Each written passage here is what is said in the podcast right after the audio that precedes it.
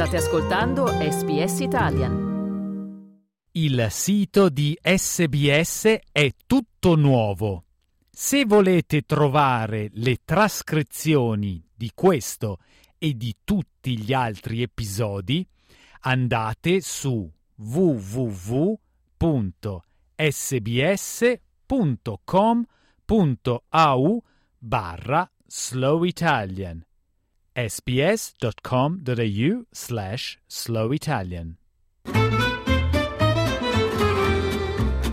Slow Italian Fast Learning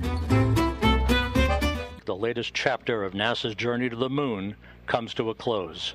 Orion, back on Earth. Dopo una spedizione di 25 giorni, la capsula di Orione ha colpito l'atmosfera terrestre domenica ad una velocità 32 volte superiore a quella del suono.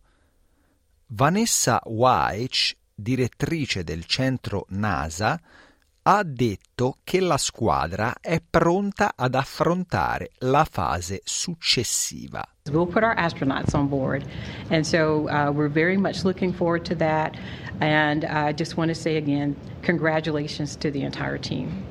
Orione ha un equipaggio simulato composto di tre manichini cablati con dei sensori in modo da preparare un successivo volo con un vero equipaggio. Emily Nelson è il capo direttore di volo della NASA. The spacecraft per- performed so well that we were able to start looking ahead at, at Artemis 2 and, and thinking through how else can we push the boundaries on this flight? What else can we learn? Where are there constraints that we can push on? Where are there opportunities for us to, to, to improve on our products for the next flight? And so for the last 25 and a half days, we've been every day looking ahead to the next flight to see how we can improve on where we are today so that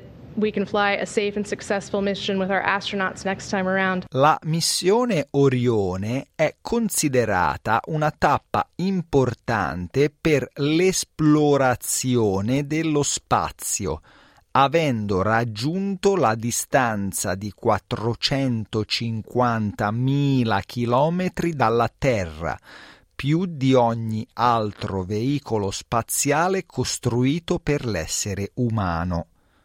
L'amministratore della NASA Bill Nelson ha detto che le recenti missioni sono sempre più caratterizzate da un coinvolgimento internazionale.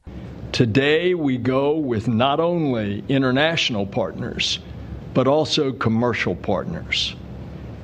And so uh, it is the beginning of the new beginning and that is to explore the heavens.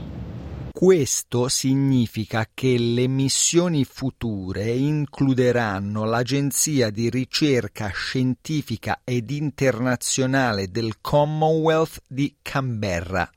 Peter Nagel fa parte di questa agenzia. We've already started in our training and the actual upgrades of our antennas in Canberra to be able to support Artemis 2, new systems going in, new antennas, new technologies. L'amministratore associato della NASA, Jim Free, ha detto che molti insegnamenti sono stati appresi finora. If there's changes, um, so that's some of the work we'll be going through, and then kind of get that final assessment on a on a date for two. But it's we've always talked about two years between missions. Free ha detto che gli ingegneri della missione passeranno mesi a perlustrare i dati e un volo con tanto di equipaggio attorno alla Luna potrà aver luogo già nel 2024.